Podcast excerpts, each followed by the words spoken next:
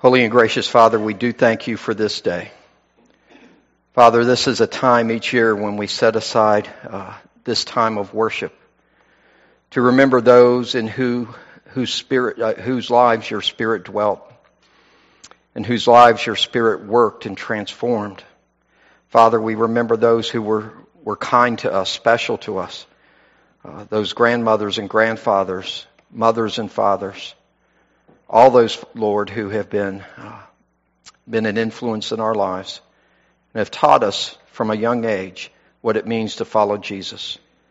We thank you, O Lord, for that this day we can come and feel their, their special presence again. And know that we are never alone, Father. That even as we walk this earth, there is a great cloud of witnesses above us, watching us and cheering us on. Father, we pray that we too, one day, when we join them, will sing with joy the chorus of praise to you and your Son, Jesus Christ, in whose precious name we pray. And now, Father, together, we repeat, that statement of faith that the church has recited for centuries. I believe in God the Father Almighty, maker of heaven and earth, and in Jesus Christ, his only Son, our Lord, who was conceived by the Holy Spirit, born of the Virgin Mary, suffered under Pontius Pilate, was crucified, dead, and buried. The third day he rose from the dead. He ascended into heaven and sitteth at the right hand of God the Father Almighty. From thence he shall come to judge the quick and the dead. I believe in the Holy Spirit, the holy Catholic Church, the communion of saints, the forgiveness of sins, the resurrection of the body, and the life everlasting. Amen. Good morning. Good morning. Let us say together the prayer for guidance. Lord, open our hearts and minds by the power of your Holy Spirit, that as your scriptures are read and your word is proclaimed, we may hear with joy what you say to us today. Amen.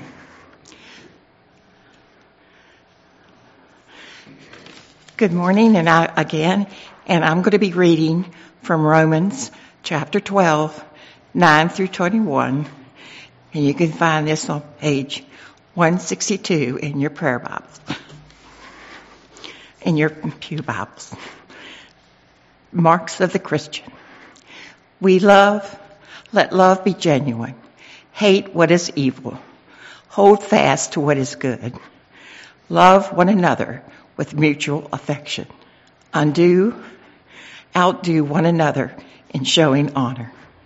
Do not lag in zeal, but be ardent in spirit. Serve the Lord. Rejoice in hope. Be patient in suffering. Preserve in prayer. Contribute to the needs of the of the saints. Extend hospitality to strangers. Bless those who persecute you. Bless and do not curse them. Rejoice with those who rejoice. Weep with those who weep. Live in harmony with one another. Do not be haughty, but associate with the lowly. Do not claim to be wiser than you are. Do not repay anyone evil for evil, but take thought for what is noble in the sight of God. If it is possible, so far as it depends on you, live peaceably with all. Be love, never avenge yourselves, but leave room for the wrath of God. For it is written, Vengeance is mine. I will repay, said the Lord. No, if your enemies are hungry, feed them. If they are thirsty, give them something to drink.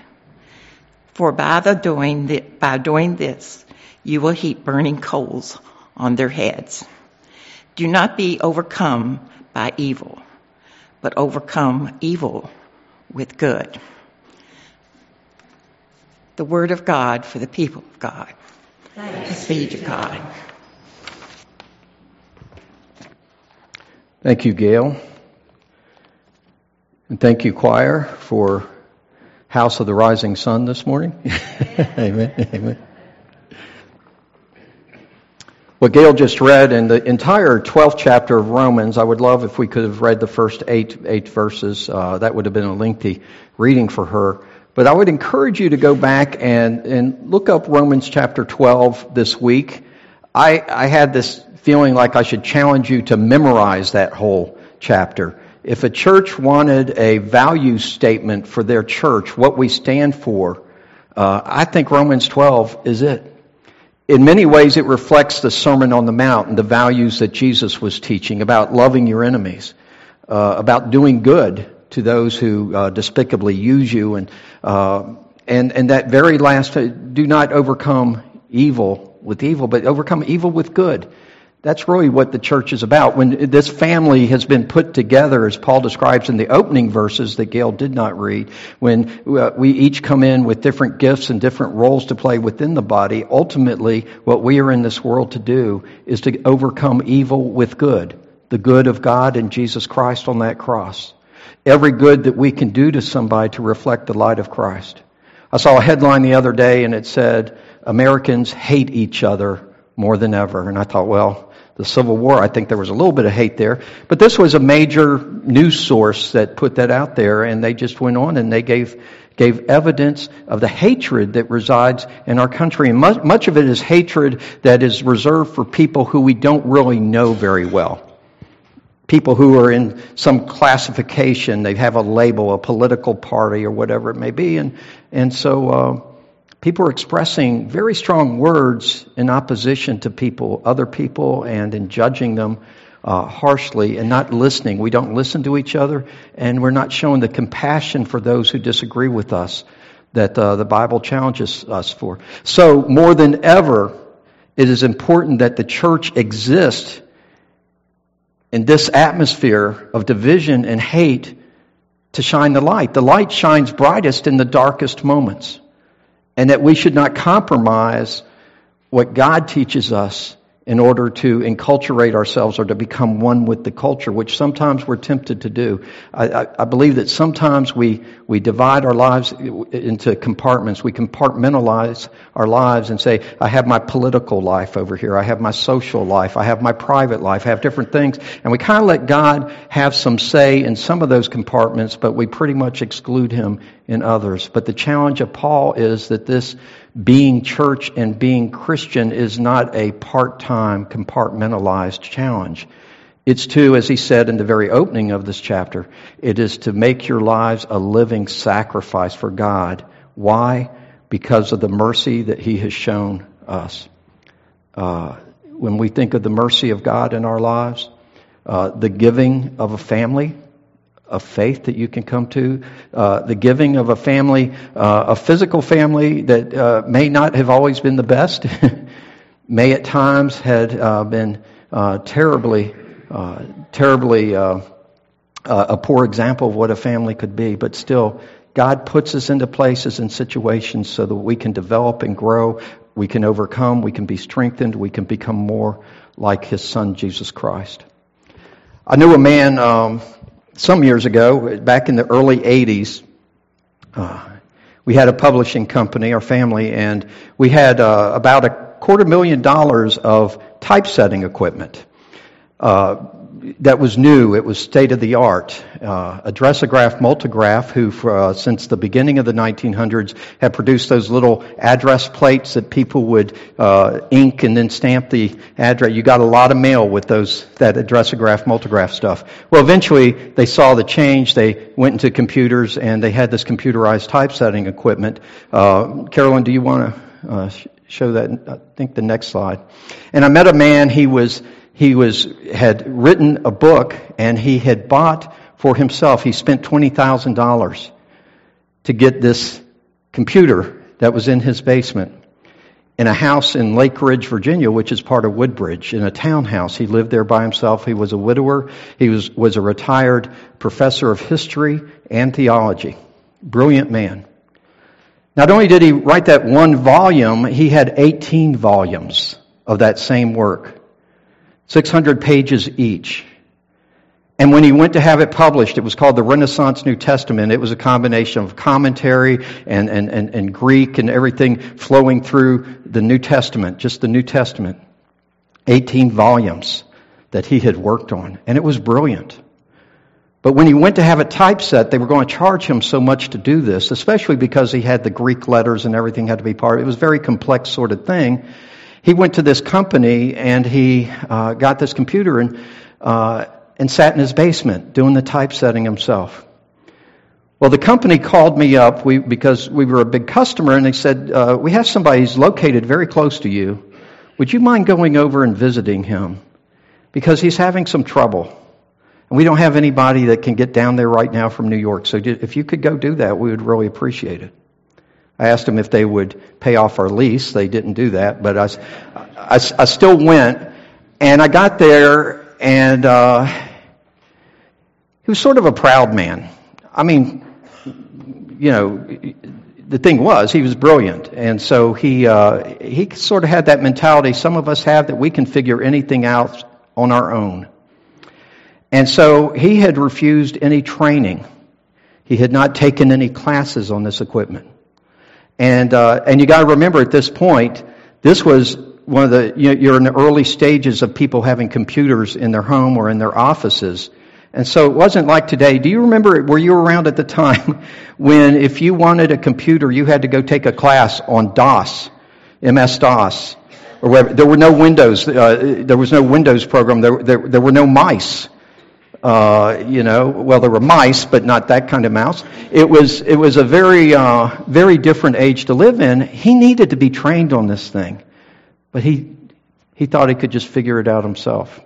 So I went there and, and, and uh, you know, we talked for a while and I learned about him. And then he, um, I said, well, why don't we just sit down and show me how you have been using this? Because he was very upset because he went, wasn't getting any return on his money because it was taking forever, he said, to do the typesetting. So we sat down and he filled that whole screen up with type. And then he went back and he stopped and he's looking and he's proofreading and he sees an error up in the first line. And he takes the backspace key. He's not aware of the, the errors, the cursors that he could have just gone. He takes the backspace key and erases everything back to the error, corrects the error, and then retypes everything going down. And I was thinking about that the other day. Um, uh, by the way, his 18 uh, volume work was featured in Publishers Weekly when they did a special thing on, on religious books and everything. He was very successful with this. You can still go on Amazon. Uh, this was 1981, and you can, you can get copies of the Renaissance New Testament. So I was thinking about him the other day, and I thought that in many ways, people, when they come into the church and we become Christians, they're sort of like Dr. Yeager they think they can figure this out on their own. It's pretty simple. And they've heard enough snippets and pieces and all of what Christianity is about. They don't really need anybody to come and train them.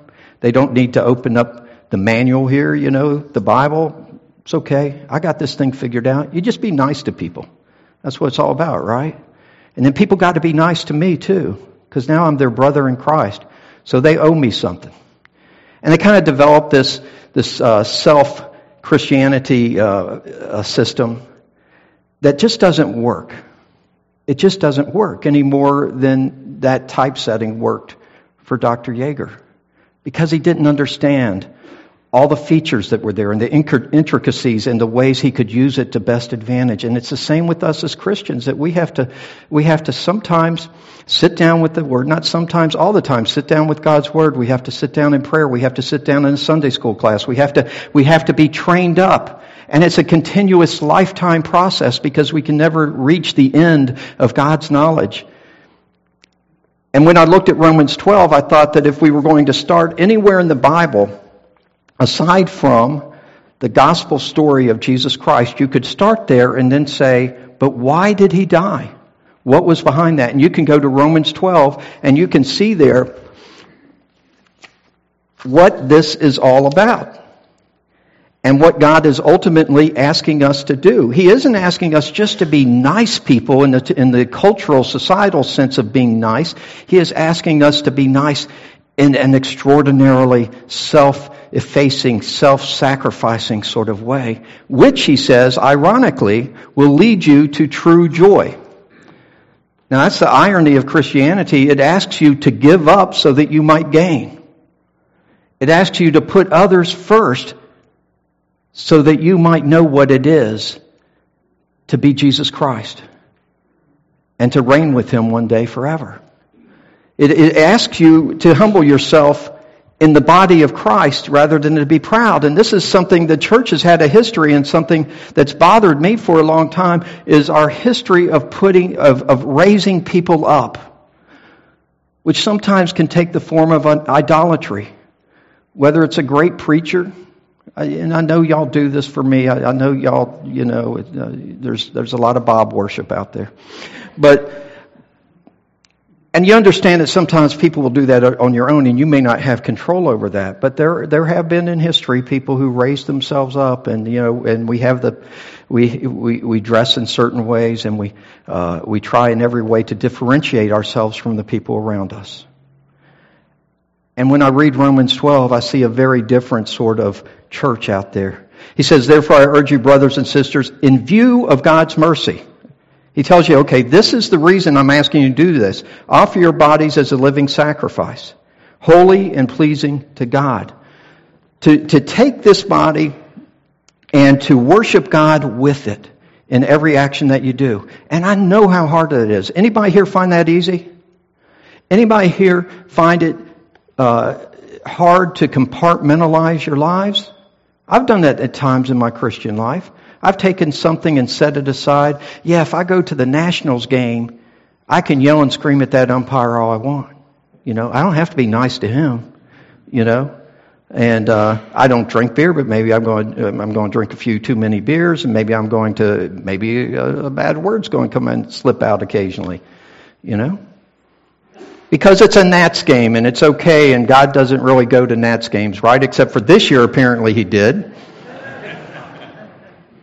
we find places in our lives that we can just sort of say, uh, God, I'm going away for a little bit, and I'll be back later. And we think God doesn't care about that. But here He is saying, not to conform to the pattern of this world, but, but to be transformed by the renewing of your mind then you will be able to test and approve what God's will is, His good, pleasing, and perfect will. Don't be conformed to the world, but be transformed by the renewing of your mind. That's an ongoing, lifelong process of renewing your mind every day and every week. And then he goes on and talks about uh, how we should not think of ourselves more highly than you ought, but rather think of yourself with sober judgment. Be as be as uh, objectively judgmental of yourself as you are with others? Does anybody ever find themselves doing that? Do you ever stop for a moment and think, as I'm criticizing the preacher, I'm going to get personal here on us, that he hadn't been looking at our side enough lately? You know? That he. Uh, that he messed up the service and the choir was supposed to sing the anthem and he got it out of order. What kind of preacher do we have here? And, you know, the simple excuse is I'm 64, my mind is going and it's not going to be very long before I, I can't do this anymore.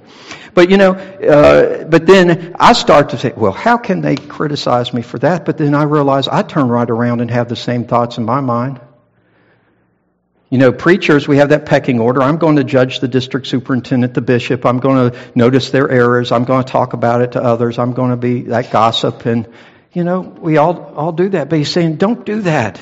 But judge yourself with sober judgment, meaning uh, don't go out and drink and, and, and see yourself as some hero, but, but uh, by sober it doesn't just uh, apply to alcohol, but with a serious sort of judgment, judge yourselves and not just others. This, uh, this body of Christ that we're in, this family of God that we're in, has a lot of different members, and we each have a different purpose, and we should honor each other for that purpose, no matter what the purpose may be.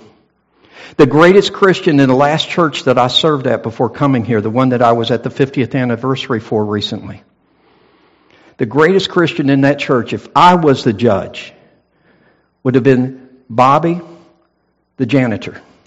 And I'm not just saying that because, oh, that sounds so great. The janitor's the best Christian. Every time I saw him, every time I saw him, I would say, How are you doing, Bobby? And he would say, Blessed by the best. And as I went on to, to get to know Bobby more and more, I never saw in nine years there a different Bobby any day.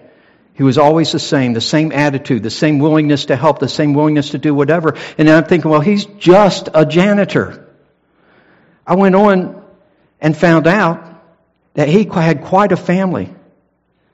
He had a, a sister who was a colonel in the Air Force. Uh, she died of cancer a few years ago. His father was a preacher. They had nine children. Several of those became preachers. And he was such an influential and well-known preacher in North Carolina that two presidents had gone out of their way to visit him in his home. And so Lydia tra- and I were traveling through North Carolina and we went off to visit him also and they opened their house up and we went in there and I realized this is why Bobby is the way he is. The hospitality. The genuine sense of love in that household. They didn't just live it at the church building, they were living it in their home. And then it went on and it became a light in that church up in Chesapeake, Virginia. As Bobby reminded us that it isn't about what you do in this world, but how you do it. And here Paul is saying, do it with love. Do it with sober judgment of who you are. Recognize that that we are dependent on each other, and we couldn't make it without the janitors. We couldn't make it uh, without the, the pianists. We couldn't make it uh, without all of the people who, in some way, big or small, contribute to this church. Now, I could go on on through here, but because of time, that, that terrible thing, time, I'm going to stop right here and just say this. Read what Gail read this morning, verses 9 through 21 and let that dwell in your heart and see if you are not transformed by those words. Prayerfully read that and let it transform you. And find that when you release all that judgmentalism and the hatred and the resentment and the jealousies and everything else, find that you are happier. You are more at peace. And then the effect outside of you, into your family, into this church, will be great. Folks, uh, Romans 12, you know, we know 1 Corinthians 13 about love. Romans 12 gives us practical love. The last thing I'll say on that is an interesting thing. You find through there, he also enjoins us to resist evil and to do what is good. And it's apparent from his definition of love that love isn't simply being nice to be each other. That love is being concerned for each other also. And when we see someone straying, when we see someone's faith weakened, that we will step in, even though you might say, this is risky. I'm getting into personal territory here. But you love them enough, enough to risk it to say, I think I need to talk with you. And to do it in love and with compassion and to say, is, you know, what's going on in your life? Why is it you haven't been uh, at the assembling of the saints uh, at, at, church on Sunday for a while? Why did you drop out of this? Why to have the enough love for somebody to put yourself on the line? It's not just thing, a thing of being nice. Uh, Jesus could have come into the world and just been a nice guy for thirty some years, but instead he came into the world and he put his life on the line, and he told people this is truth, and because of that, they killed him. And that's what we are to be, not seeking martyrdom, not seeking to be killed for these things, but willing to put our lives on the line for each other. It's a, it's a dramatic and very important scripture, and like I say, I would encourage you to, uh, to look at that this week.